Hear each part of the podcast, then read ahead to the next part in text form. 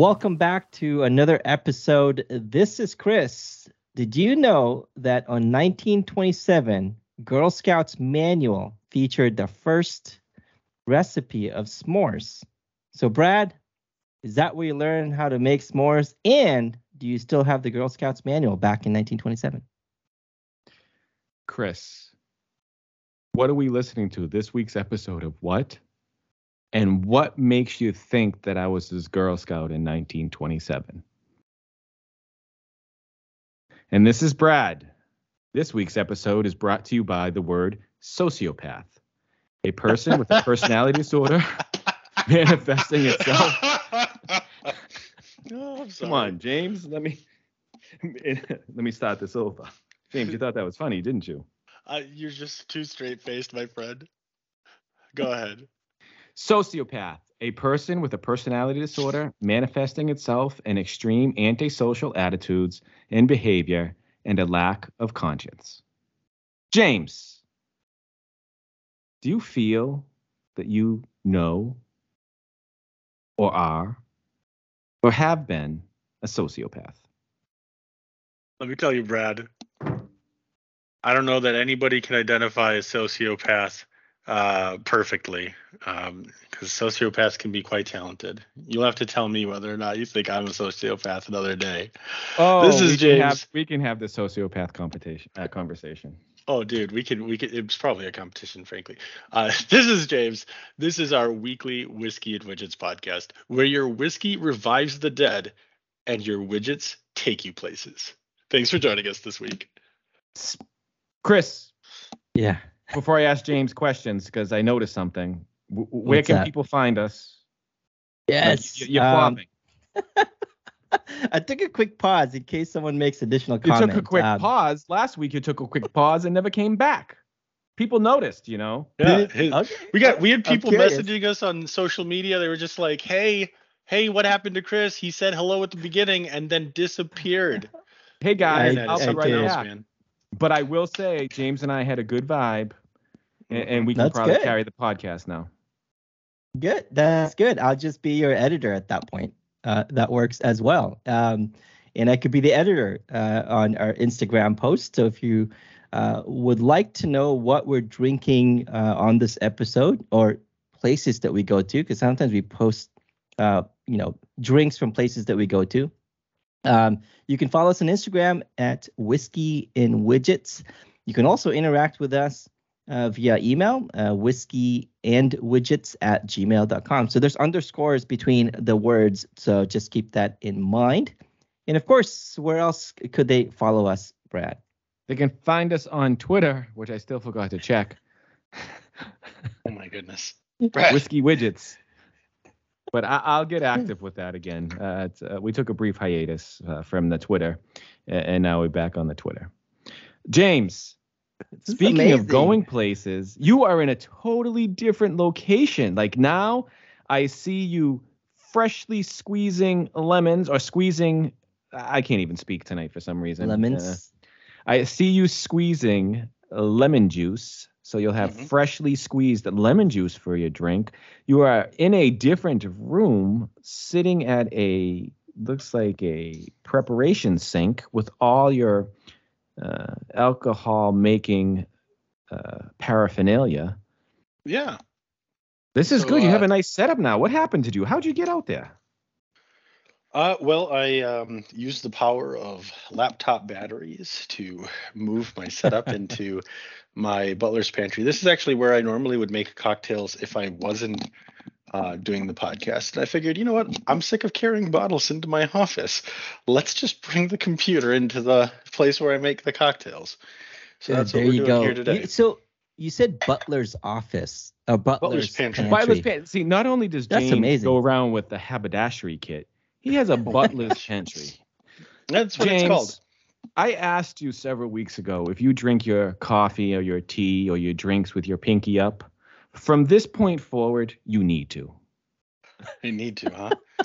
so it's uh a, a butler's pantry is a function of an old house where the butlers would set up whatever they were doing and uh, do they they do the prep work and everything inside of the house. Um, it's a smaller space. Typically, it's where you're going to have like your silverware and all of that kind of stuff, kind of chilling and hanging out. By the way, for anybody that's listening and cares to know what I'm drinking today, uh, I am making myself uh, what is called a corpse reviver.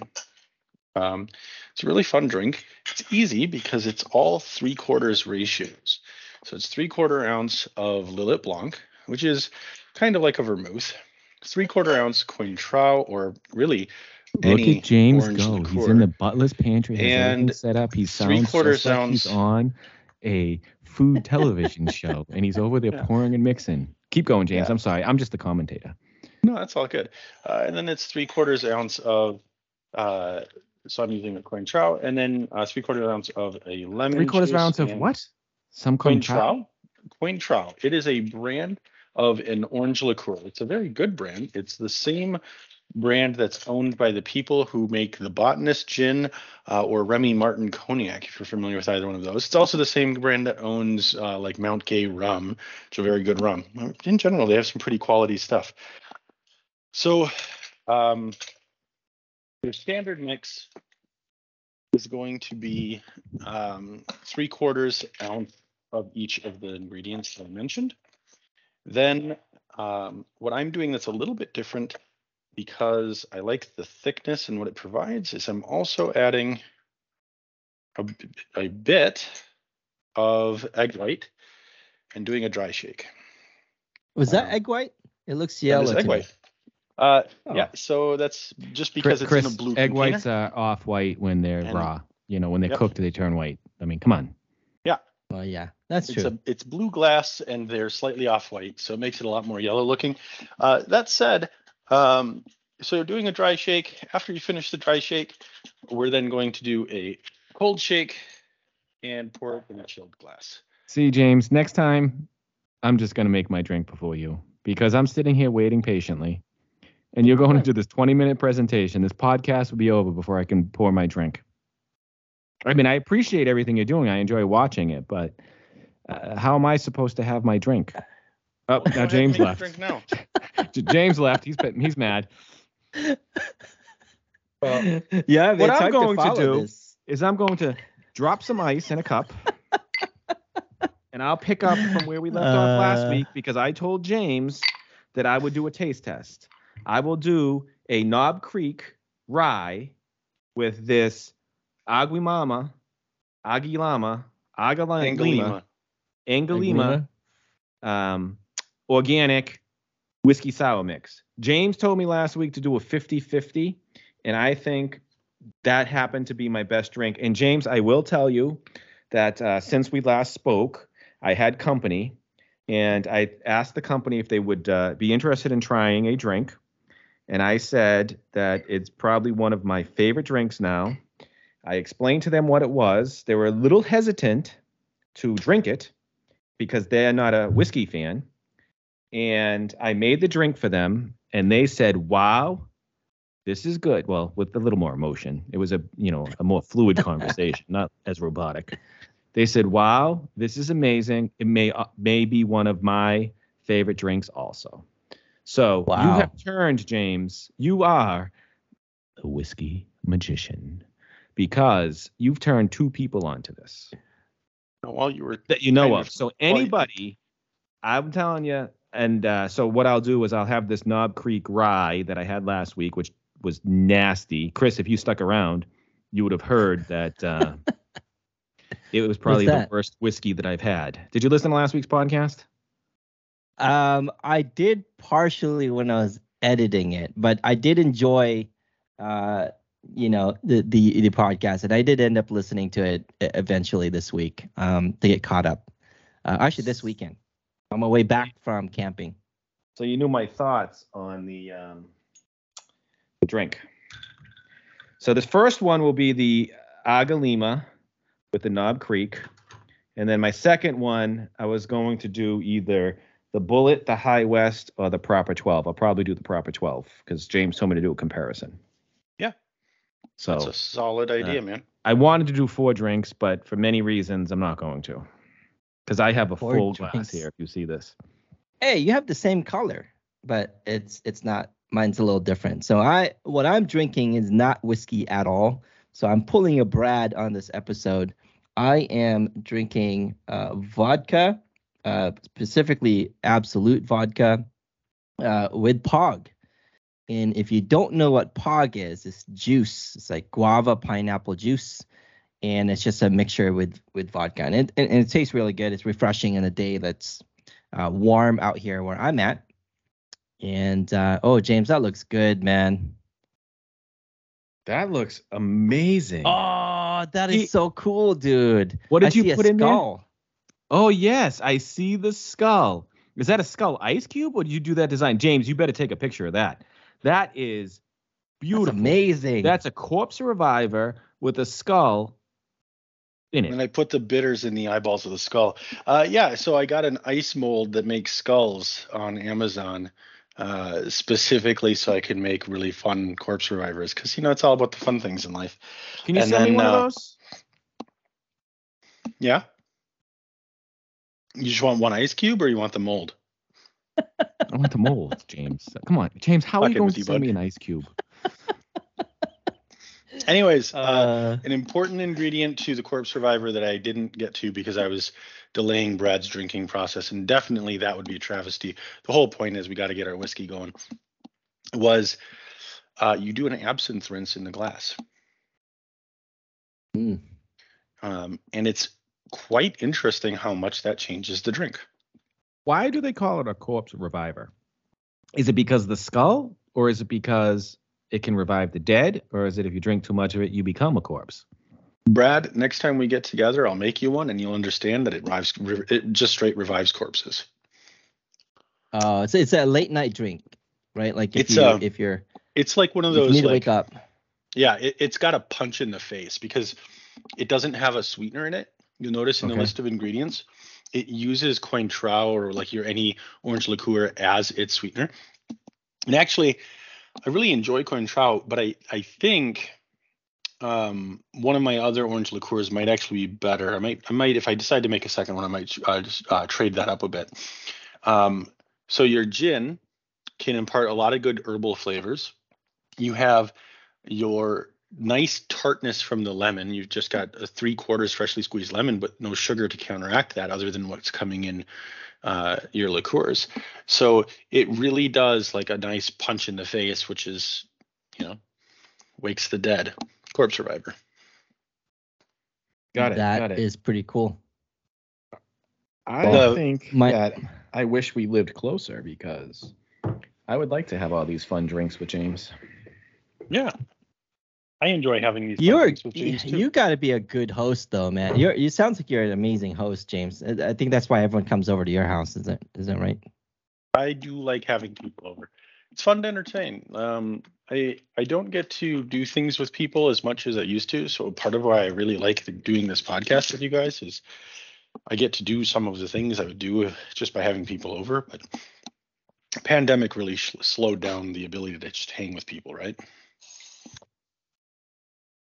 Yeah, I think it threw us it threw a lot of us off, uh, for sure. Especially if it's you consistently do something and all of a sudden, like especially you know barbecuing and things like that, Yeah. and uh, it and it kind of like threw you in the loop and and it still does until this day. By the way, it's just like I don't know how to get back to, you know, uh, throwing this events.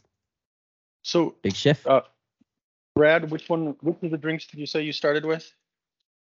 I started with a repeat from last week because I, I really enjoyed um, the mixture of the Agalima and the Knob Creek Rye. And for keeping the Agalima mix constant, I'm going to, sh- my second drink will be another whiskey. I have yet to decide if it's going to be the High West, the Proper 12, or the Bulleit. I would advise either the High West or the Proper 12. Uh, the Bulleit isn't um, isn't as interesting as the other two from my perspective. Uh, and since you're st- you already, it'll give you more of a variety so you can see the differences more easily. Okay, so actually on my table I do have the proper 12 on deck. Yeah. And I'm glad that uh, you suggested that, so I'll stick that one out. And um, definitely, I'm glad that you have the High West since that's still my probably my favorite currently. Um, the did you ever get around to try and make your own simple syrups, etc.? James, life is complicated. And I you are correct about that. you know, I- I'm quite content at this point in my life just buying this Agalima mix and pouring it in and stirring it. Well, that's the that's the fun thing about the Angelima mix is it's very simple and it's very quality.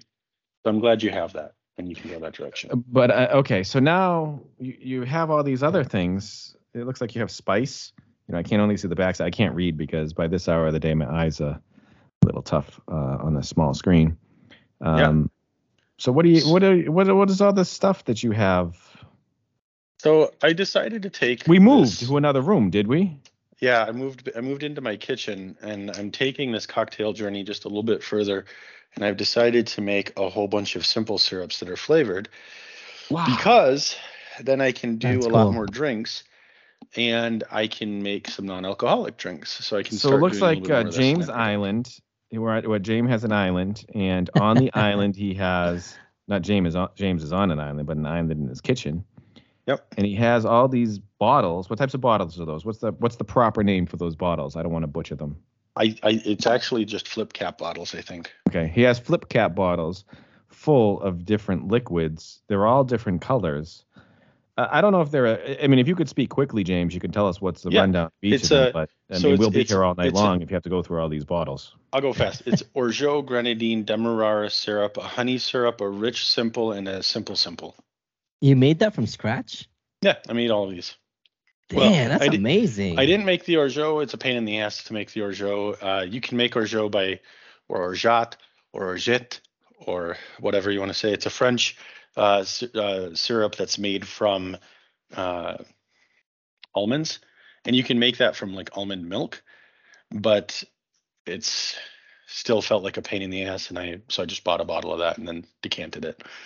Um, I am intending to do a ginger syrup, a rhubarb syrup, and I wanted to make a verjus, but it looks like that's a pain in the ass to make because it's made from grapes. So I might just buy that one too. So yeah. Um, pro tip for anyone listening that's you know jo- joining this journey and want to me- make some of this stuff at home is really sta- straightforward. If you do a simple syrup the classic way, uh, it's to be self shelf stable is a two to one ratio of simple to water or of sugar to water. So you just do um, one cup of sugar and a half a cup of water. Heat it up until it uh, right before it hits boiling point. Cool it off. You have a simple syrup. Congratulations.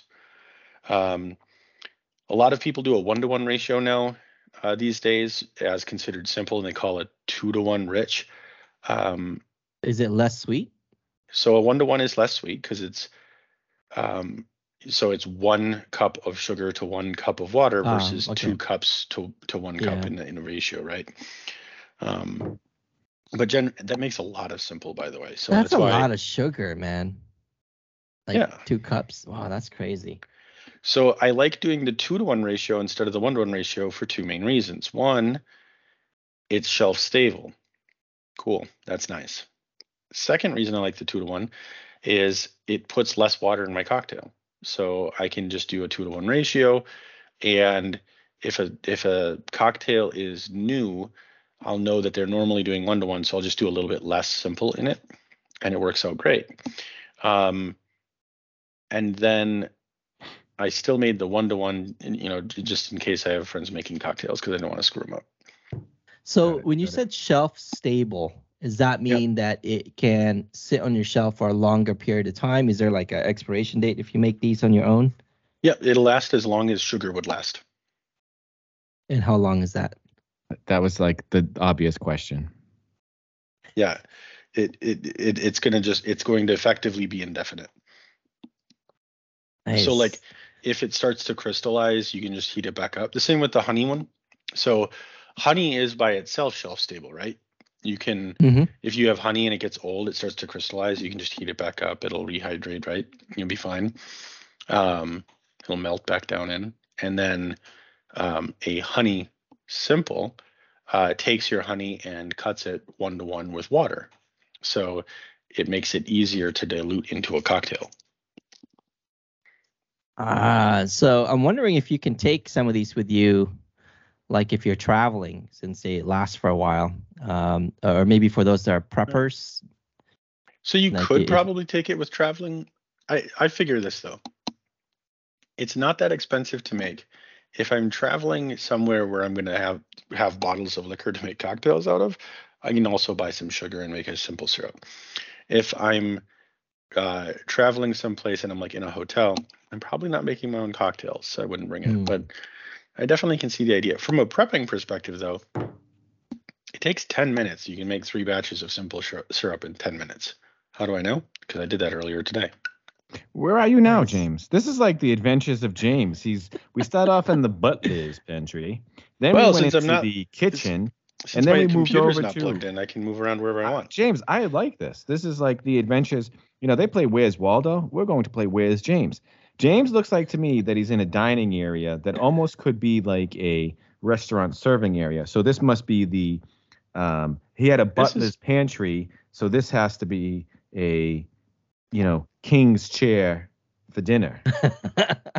No, this is actually just a random chair that my wife got on Facebook Marketplace for like 50 bucks that uh, she thought was really comfortable. And uh, she put it in the butler's pantry right behind the, the counter. So there's the butler's Oh, so pantry. you're still in the but. So that's where the butler sits to have his drink while he's waiting to serve the Yeah. house owners their food. Um, that is an oversized chair. So similar to your doors, you look Mhm. really tiny in that chair This is fair. This is fair. because the back It's of the true. chair goes up as you're sitting. I can't see your posture in this camera, but the back of the chair goes up to like halfway up your head. Yeah. Uh, and your shoulders fit within the edges of the chair. So you just look like a tiny man. You actually almost look like uh, who's the dude in Lord of the Rings? Uh, Frodo. Frodo. you know, I'm not. The- I, I don't the feel too bad about that, but but I would I would I would say I definitely identify closer to Samwise Gamgee than uh, That's what I was Frodo. going to say after I was going through this. But Yeah. what I was trying to say is you just look smaller. And I know you're not smaller, James, but just with the furniture, it just makes you look smaller. No, I get it. I get it. Um, definitely, I have very large doors here. It's the cool part about living in a really old house. There's lots of downsides, but the plus sides is it's just neat. It is Which neat. probably a lot of history behind it too. I mean, just imagine the stories you could tell of all the people that ever lived there. Do you know how many people have lived in your house since you've? People no, but we Like do family? know like how many different times it's been sold. The thing is, it was a boarding house for a while, so there was probably a lot of people that lived here. Wow. Um, Boarding house. it was used What type as of boarding house? Um, I don't know the details on that off the top of my head. I'd have to go double check that. But it was a boarding house for a short period of time. and It was also college dorms for the College of Concordia. Wow. So Old Yeah. old homes, man. They they have a lot of uh uh his uh, not only history but character, which I enjoy. My house is not that old as not as old as yours, but uh there are really weird quirks that was unique during that time. So This is why I enjoy the Northeast because of the amount of history here. You go into well, you know, guys New have Hampshire, some of of the smaller towns. Yeah. just the history of everybody coming over you know the old you know the houses uh, as time has progressed you know the roadways and uh, I, i'm fascinated by history and how people live and how they used to live and then the advances of technology you know as we talk about james and i talked about last week technology doesn't necessarily have to mean electronic a lot of people think of t- electronic when they think of technology but tech itself is you know inventing something in my opinion you know to make things easier, uh, tools to do things. Um, So- interestingly, the root for the word technology actually um, it, it, it's actually rooted in artful craft. It's not necessarily electronic in any way. It was all about your Mhm. craft. Craftsmen would use technology that they'd created to craft more things. It's like a tool and die maker making a tool such that they can now make another tool, right? And so Yeah. that technology was actually uh, and kind of a description of creation, artistic expression, and like you're creating in order to create more. And that's frankly kind of cool. I think Um, it's amazing, and I, I, you know, I think it's fascinating. So, speaking of technology, I hear, Chris, that you went on an adventure and learned a lot of positive lessons about this adventure and have some things you want to Yes. share. I- I okay, here we go, people. Chris, let's take a I deep think James. Chris is- Chris is here with us. He Brad missed out on this. Uh, I did share a lesson that uh, I had shared with uh, with our colleagues uh, earlier this week. Come on, Yeah. for a second. Let me interview you on Brad's. What do we want to call this show? One on one, get to know you. With us live today, we have Chris, who says Brad missed out. Little does he recall that he told Brad that he missed out on this conversation four times in the past three days. Be- Oh, it actually was just yesterday you I had the conversation. But you told me about the That's pretty cool. conversation and the lesson that you learned three times. Whoa. Look at that deep crystal. So, Chris, why don't you tell us Yes, about this little adventure that you had? Uh, I I could certainly share the story. So I last week um, I took a few days off, uh, uh, several days off, uh, to go on uh, uh, go on an adventure in camping. So I've always been uh, a person that loved to camp several times a year. And then of course COVID happened, so it kind so, of screwed so that when all you up. went camping, Chris, let's define camping. Did you sleep in a tent? Did you sleep in a trailer? Did you sleep? What is camping? That is a good question. I Are you glamping? well, Did you go glamping or did you go camping?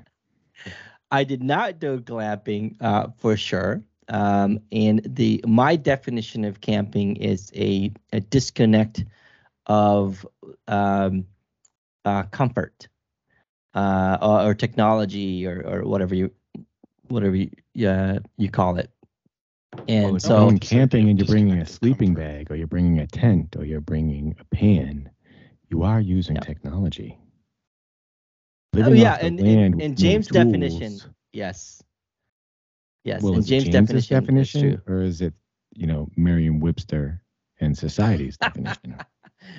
Uh, well, okay, uh, both, both. Uh, but I did sleep in a tent, and um, and so you know when when I'm camping, uh, I typically yeah we I sleep in a tent. I don't sleep in a cabin or whiskey building. is done, James. I'm going to make the proper 12 mixture now. Mm. I'm, sorry to interrupt. Sipping on mine. No, no, no. You're fine. You're fine. These are these are good questions. Um, a- and I think it's important too. Uh, you know, for those that are listening and you have a busy and hectic life, and you know, technology is around you all the time, and uh, electronics. I mean, let's just say that. And uh, being able to camp and uh, kind of connect with nature in some way or form, uh, it allows you to have kind of that uh, mental reset. And there is a study that talks about uh, when you're within nature, whether that's camping or hiking, uh, it gives you humility and, and makes you feel humble uh, of what you have. And so, and we did. I, I took my kids out camping, and we stayed in a hotel. Uh, no, hotel. we stayed in a camp. I said so the truth comes out. James, uh, James, They you stayed that in a step? hotel. Yeah. Chris, Are- Are you Chris, uh-huh. let, us let's come clean now, right? Let let's let's let's let's just take a step back for a minute because uh, the, you know some of these slips. Like, did you stay in a hotel for part of the trip? Did you like stay in a hotel and you put up a tent in the backyard of the hotel? no, I did not stay in a hotel because um you made me think about glamping and it's like hotel was in my mind. No, uh stayed in a camp we stayed in a, in a camp camp uh campgrounds, camp area. Of course we moved around a little bit. Um and stayed in a can- uh, the tent. And my kids stayed on a. Uh, we also, you know, had they all have their own tent, but I have a rooftop tent.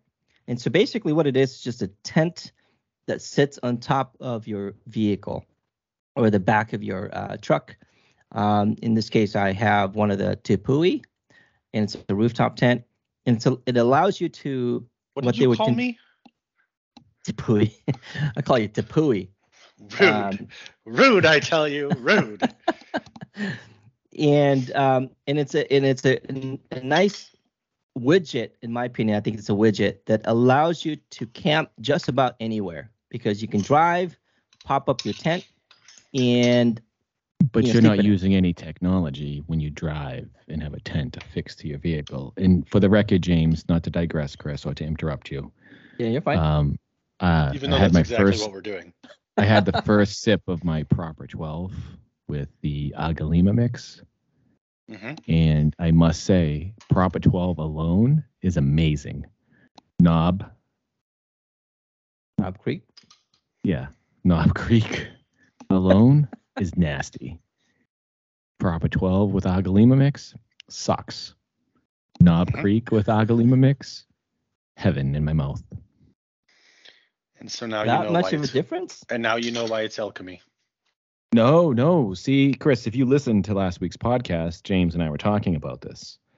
You know, sometimes it's the two parts individually may not be good, but you put them together and they're amazing. The two parts alone may be amazing, put them together, then they're nasty. Therefore, Yeah. James defines his magic as alchemy. James, the whiskey magician. James, you need to get a shirt that says that. I'll have to find one for you. I'll get one made. Magician. Now it seems We'll, we'll make one for you. I'll make. I um the downside to the drink that I'm making tonight is every time I make a new one, I get to do it correctly in order to get the rims. You got to grab a new glass.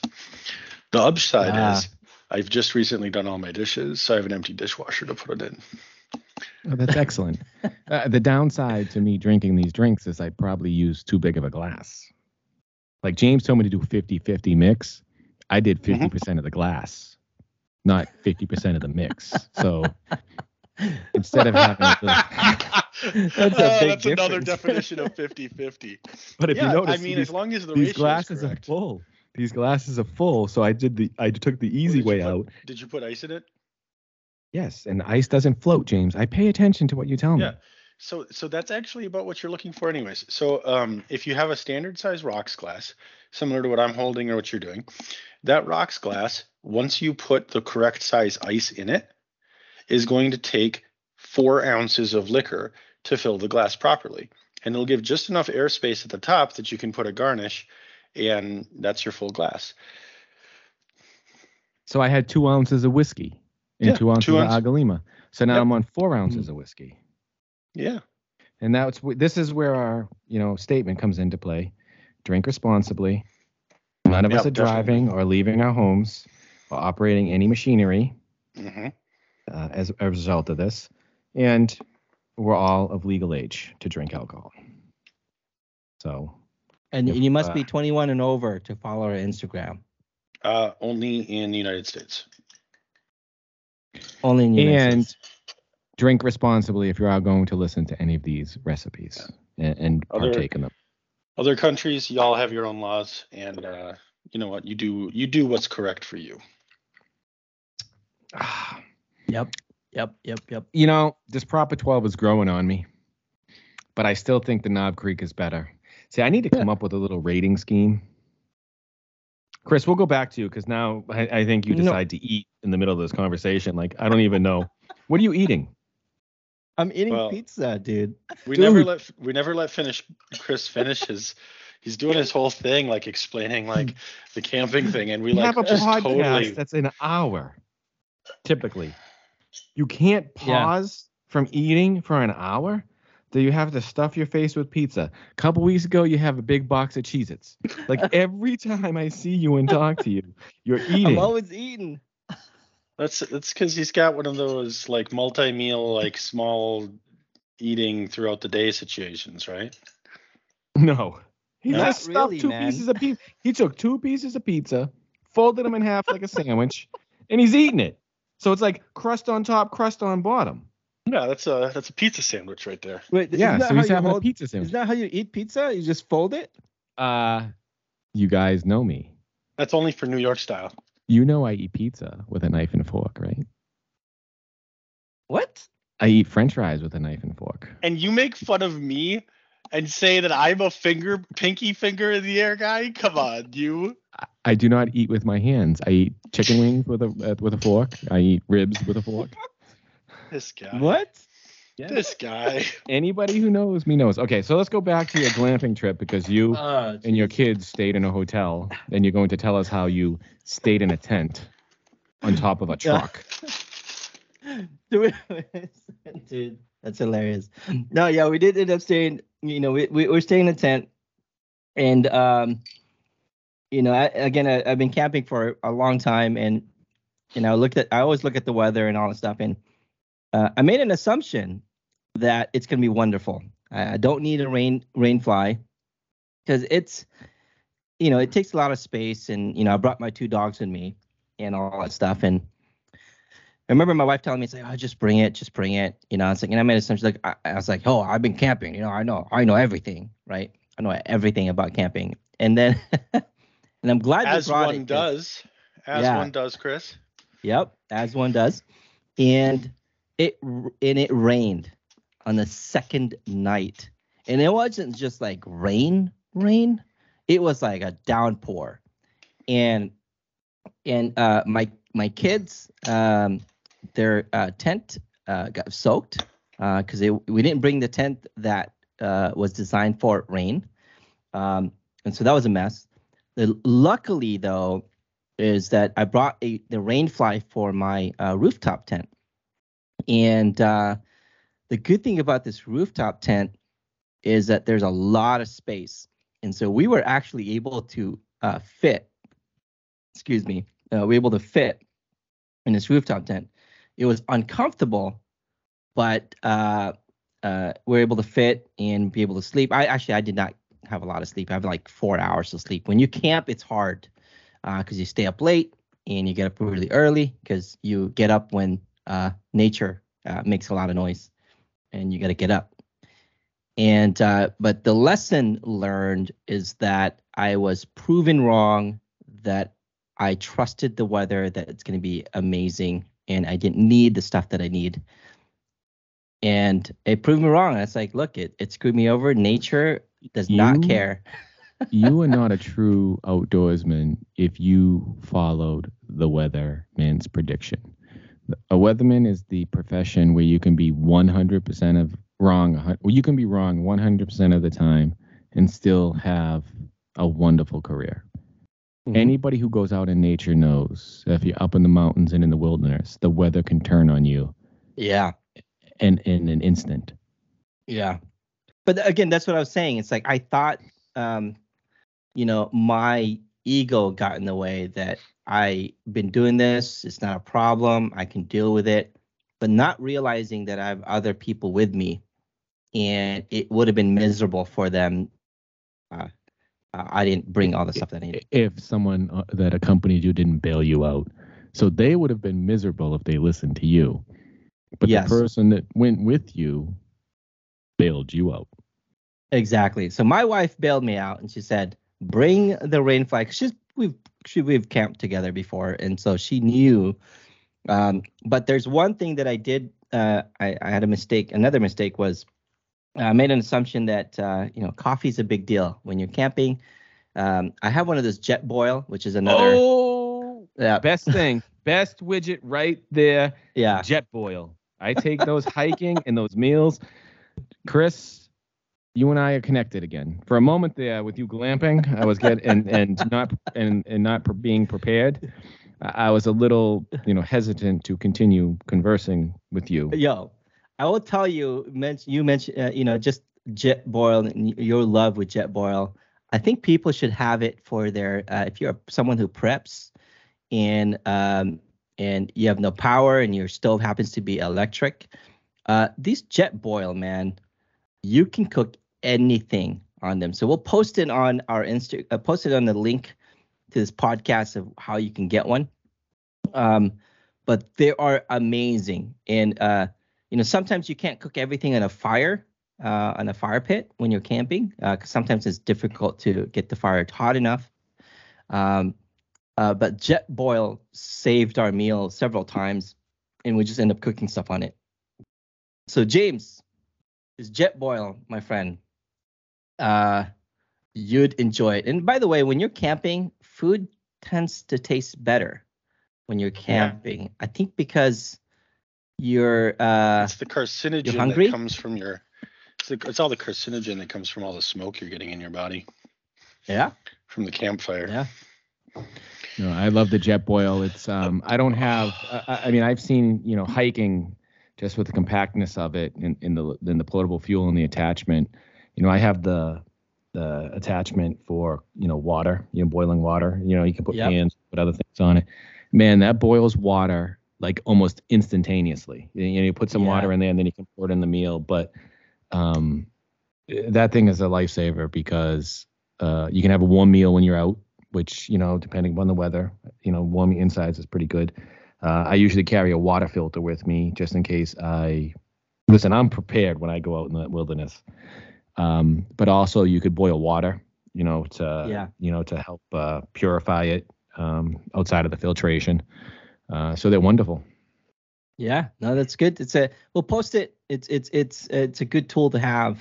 Uh, you know, even if you camp once in the blue moon, uh, they they they're they last for a long time. So James, you you're in a different spot all of a sudden. Now you're in Yeah. a different seat. Moving around. Got I a see your cat. Your cat there wants a drink. yeah.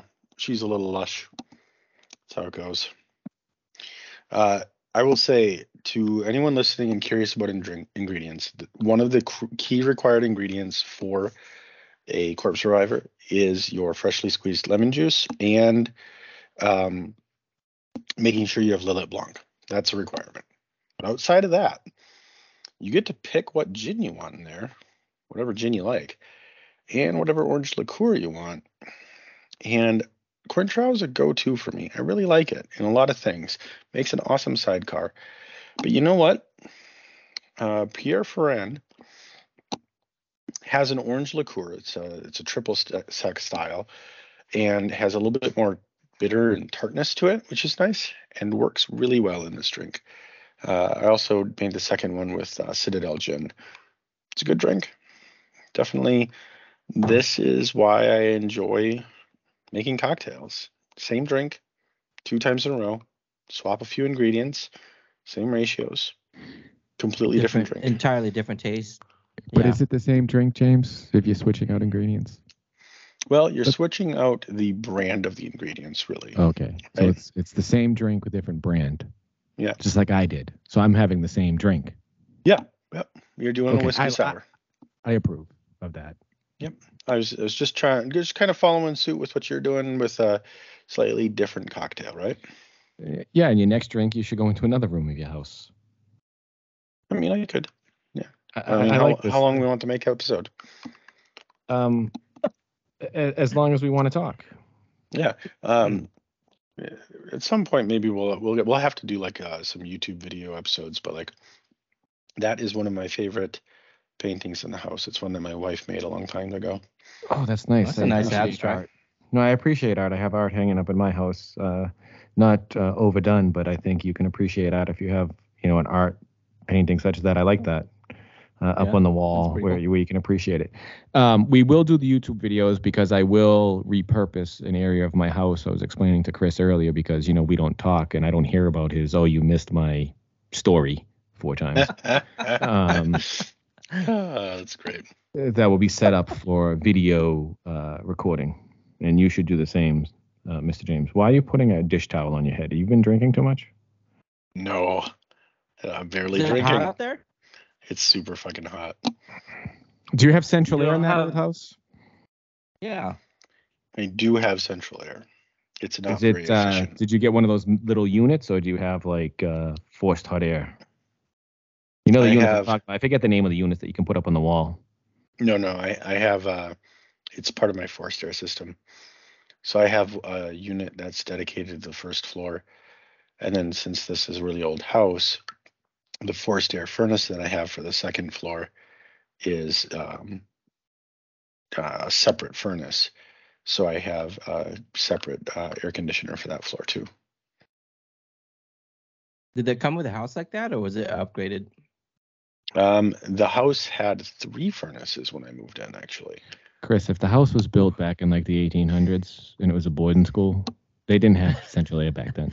So it no, I didn't figured come with that the house. prior Yeah. prior owner would have uh, upgraded at some point. No, the um the prior own- owner did a lot of stuff to try and maintain this house. I actually, for a while during COVID, I was a little bit like bitter about some of the problems we were, fi- were finding in the house. It took a little while for me to just take a deep breath and realize it's a it's a cool house, and um, the lady that lived here before is really an awesome old lady, and she did what she could with uh, what she had in the house, and you can see signs of what she did to maintain it. Um, the house was actually originally built around a massive boiler, um, which the face of that boiler and the body of it is actually still in the basement. It's really huge and uh, quite cool. That that is pretty cool. My house has a boiler right now, so my house is running on boiler. Yeah, I wish there was still a boiler that was running in this house because we have some really cool radiators. But all of that was torn out before I bought it. Is your house haunted? I do not believe it is, in fact. Um, Um, but we, we did is. we did move away from Chris's camping trip. Did you have anything else to say about your camping trip, Chris? Obviously, you could see No, man. story I- story didn't inter- interest us enough, and two, you didn't let me interview you in my radio voice. So, I, I, That's a flop. there's nothing. and I can't take James else- seriously because he has a dish towel sitting on top of his head. Like I wish we had a You look picture. like you look like an English guy that has one of Uh, those. Did you uh, put water on that or something? So you have like cold water on your head. At least I would, and a fan blowing on you. I mean, I would accept that. But you just, you know, you have these big poofy headphones and yeah, a dish towel on your head as you're drinking another drink. See, Like I a want another corpse drink, but. I am not going to have one. I'm going to keep it under two for this evening. You you gotta gotta know your limits in life. You gotta know your limits in life. Uh, there's one interesting thing about the skulls that is because I, I did this just entirely for aesthetic. Um, but I decided to put the bitters in the eyeballs of the skull, which means that uh, you don't really get the bitters until after it starts rolling around in the glass. So you get like a flavor shift partway through the drink, which is kind of fun. It is fun. It's almost like putting something in the ice cube and letting it melt. Mm-hmm. Well, yeah. That was actually my wife's suggestion was that I should make the skulls with a cherry in the middle of the mold so that way there's like a brain inside the skull as it's melting. Mm, I like your wife already. That was ingenious. Why didn't you listen to her? I don't like you because you didn't listen to her. It takes Ask 24 Chris. hours to to freeze them and she made that suggestion oh, five minutes ago. Uh, actually Well- last weekend. So I I guess I don't really have a good excuse. I, I don't even understand that conversation. Then she made the I- suggestion last weekend. I, I was going to say that it was ice. I was going to say that it was yesterday and then I thought about it more and I was like no actually that suggestion was a few days ago. I just forgot. You locked it away in your haberdashery. yeah there it is but yeah it's Oh, fun it's shit. fun to do different different things right Yes, yes. I, I wish I had some interesting, you know, thing to discuss, but I don't. I haven't had any fascinating technology or extreme widget use um, lately. Hey, Chris and James. Let's take a quick pause from this episode to tell the listening audience about Buzzsprout. I want to tell them that starting a podcast is one of the best and most enjoyable decisions we've made. We understand that you too may be interested in starting your podcast and that managing a podcast may sound complicated or overwhelming. It certainly was for us at first. That was until we found Buzzsprout. Buzzsprout is hands down the easiest and best way to launch into your new podcast adventure. You can start with some gear you already have and a quiet space. Buzzsprout is so good they've helped over 100,000 people launch their podcast. Buzzsprout will help get your podcast into every major podcasting platform like Apple Podcast, Spotify, Google Podcast, and more. You can find our podcast on all of these platforms thanks to Buzzsprout. Also, with Buzzsprout, you get a great looking podcast website, audio players that you can drop onto websites, detailed analytics, promotional tools, and the list goes on and on. Buzzsprout publishes new blog posts, podcast episodes, and videos every week. These resources help you learn the ins and outs of podcasting from the people who eat, drink, and breathe it. To start your podcast and get a $20 Amazon gift card, follow the link in this podcast show notes. Let Buzzsprout know that we sent you and help support our show. Buzzsprout is truly an easy to use and great way to start a podcast. Maybe in the future. my life. That's I that's that's did. totally okay. I, I did, you know, you know, pull a pepper from my garden. Did you really? Yes, you know, garden? Well, I have a deck garden for the first time in my life. I planted some vegetables, and um, I have tomatoes and uh, peppers. When'd you start that? Uh, a few weeks ago, a few months. ago. I don't even know, but I, I was able to yield one pepper, so it's a success. You know, I, I wanted to grow some vegetables to have some fresh home uh, substance that uh, can sustain me for a period of time. But you know, one, it only works during the summer. Two, I think the savings that I'll get from buying at the grocery store uh, to what I'll yield from my crop, I think Uh, my you pepper can probably even cost me do- ninety-seven dollars. You can even just do rosemary. Um, those are easy to grow, and you, especially if you eat steak um, or whatever you put your I rosemary eat on. steak very. Uh, it's rare. That, I do do eat steak. I do not eat it often. I What's your go-to meal? Uh, I primarily eat chicken or fish, uh, sushi. Okay, Uh, but what's- rosemary is still delightful on both chicken and fish. I, I eat like a Mhm. jailhouse diet. Like it's very bland. Um, so I mean, every now and then I'll throw some seasoning on. I do season. I do throw things together and mix. I told you I'm a chef. Uh, but I did want to grow some of my own vegetables. So I have cucumbers, peppers, uh, snack peppers, cherry tomatoes, Nice. tomatoes. That's that's good, man. Especially if it, the- these are herbs that you use often. Like uh, I have rosemary growing and green onions because I use them all the time. So why, you know, they're easy to grow and maintain, uh, rather than buy them. Well, yeah. the other thing is if you want it to be fresh, it's kind of a pain in the butt to get fresh spices because and really expensive to get fresh spices. Like buying tomatoes when I want tomatoes, not as big of a deal. Although my wife does grow tomatoes, but having rosemary, chives, thyme, uh, a lot of those spices is just really nice to have just like a massive amount of that growing in your backyard because you can just go cut Yeah. it up and use it. Yes, because uh, someone else uh, that I know, they also started growing and they grew basil. And I went Yeah. down to visit them and they actually pulled out the basil and they did the whole thing. You're supposed to smack it, you know. I guess it's supposed to bring out the flavor. And Just then like they uh, they put it up, uh, cut it up, threw it up on a piece of mozzarella on a piece of bread with a little glaze. Let me tell you something: tomato, uh, basil, mozzarella, and a little uh, piece of not bread, but like that crispy bread, whatever the hell they call those. James, what do they call that bread? A lot of different options that are crispy bread that you would put that on. It Could be a focaccia is very common. Okay, could be a- some a bread. toasted bread. It could be uh, a, a classic bread. white. You could put it on a baguette if you're going French style. it wasn't Wonder Bread. I, I am it a actually night- was this a- fancy. It's just when I come on this episode and talk to you guys, I just, uh, you know, my podcast persona comes out, It's fine. and I have to say, you do what you like. bread. It's not what I like. It's just that maybe it's, uh, you know, I come to the level of my company. Oh, I'm sorry. Did I say that out loud? I either way, I mean, that's a what you just mentioned is really good mix. You throw a little bit of olive oil and salt on that, and I'd say it's almost ideal. I wish James, you should move out here. It's it's really nice out here. You should live close by. We should we should date before we marry. You should come out and visit. I'll come visit you. Chris will visit us. No, I don't know if I want to live with you, but I think visiting for meals and drinks Seems fun, right? it would be really fun. I, I think I'd enjoy that. So why don't you talk to your, uh, you know, better half, as they say. And About moving. and, and move out to uh, BFE so that I can have meals with you. Well, you can do a lot of other things out here, James. There's a lot of history. Uh, your wife can do art. Um, a lot of wilderness.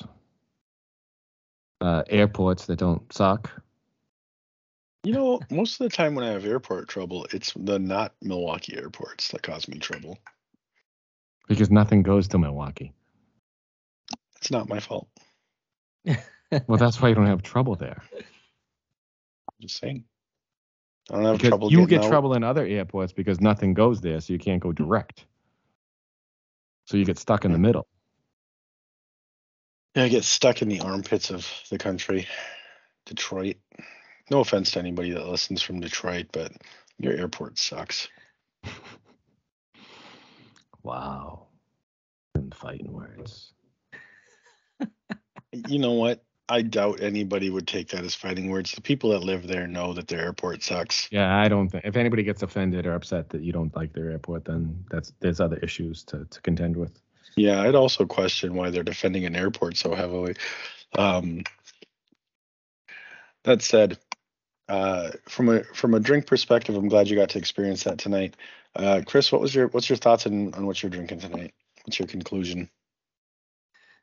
Um, it's refreshing. Uh, vodka is vodka. Absolut vodka does not have any taste, so it's it's uh all I'm tasting is the juice of Pog, and so it can be a pretty dangerous drink because I can I can drink a bunch of these and not realizing that, you know, I just had you know three four shots of vodka, and um, it's good, man. It's it's what I have. I, I guess somebody we I spoke to somebody earlier today, and I think you were in that uh, call, James. That Pog is a kind of a Hawaiian drink, I, I, uh, Hawaiian juice.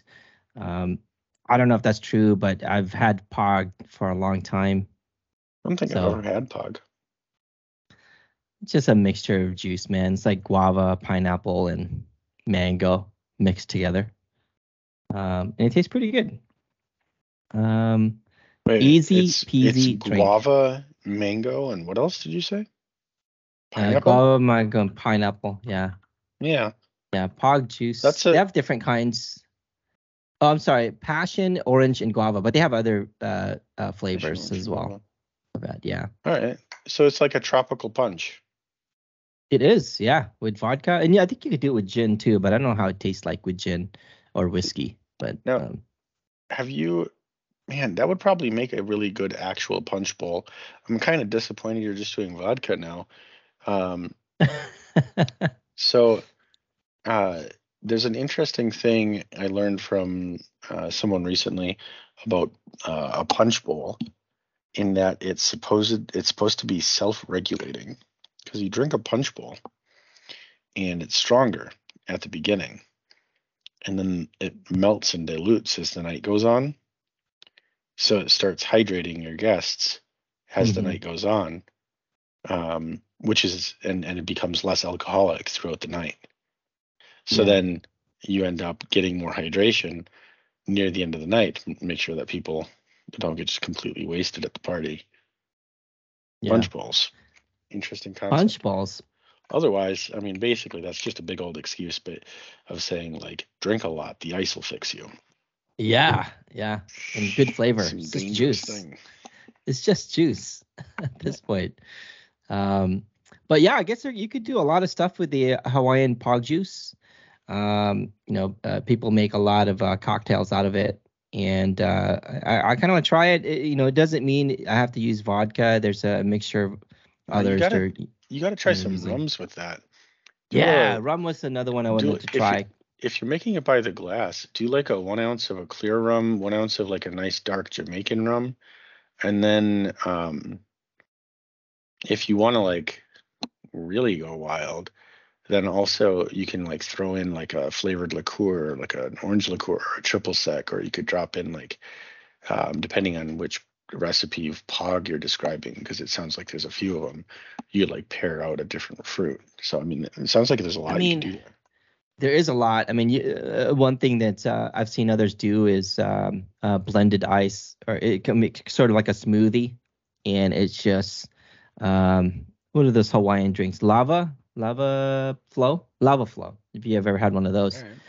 it's just a smoothie with just a bunch of rum You could do well. it. You could do it tiki style and just do a bunch of crushed ice, in the glass so you can mix it up. Cru- you you pour it in, and then you cap it with crushed ice all the way up until you get a, like an ice mound. Yeah, that could be an interesting thing. yeah. There, now I want uh, now I want Pog. What the heck, man? It's easy, man. Just get one of these drinks and have rum, uh, coconut rum, and it's uh, good for uh, good warm weather like what we're having here today. So And to any of you listening who are thinking to complain about the weather that you're having, and you're thinking, ah, it's so hot, it's terrible. Woe is me. It's so hot. I encourage you to look at the weather in other parts of the world and recognize that it's probably hotter somewhere else. And that doesn't make it better for you. But you can always have a nice cold punch. So, with that, I'm going to go ahead and say thank you, everybody. And uh, Brad, do you have anything you want to share with everyone as we wrap it up today?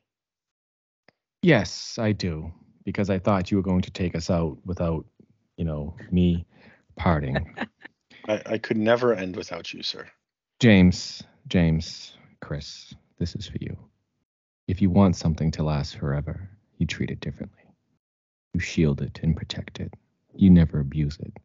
You don't expose it to the elements. You don't make it common or ordinary. If it ever becomes tarnished, you lovingly polish it until it gleams like new. It becomes special because you have made it so, and it grows more beautiful and precious as time goes by. F. Burton Howard, thank you. thank you, everybody. Have a great day. Thank you, everyone.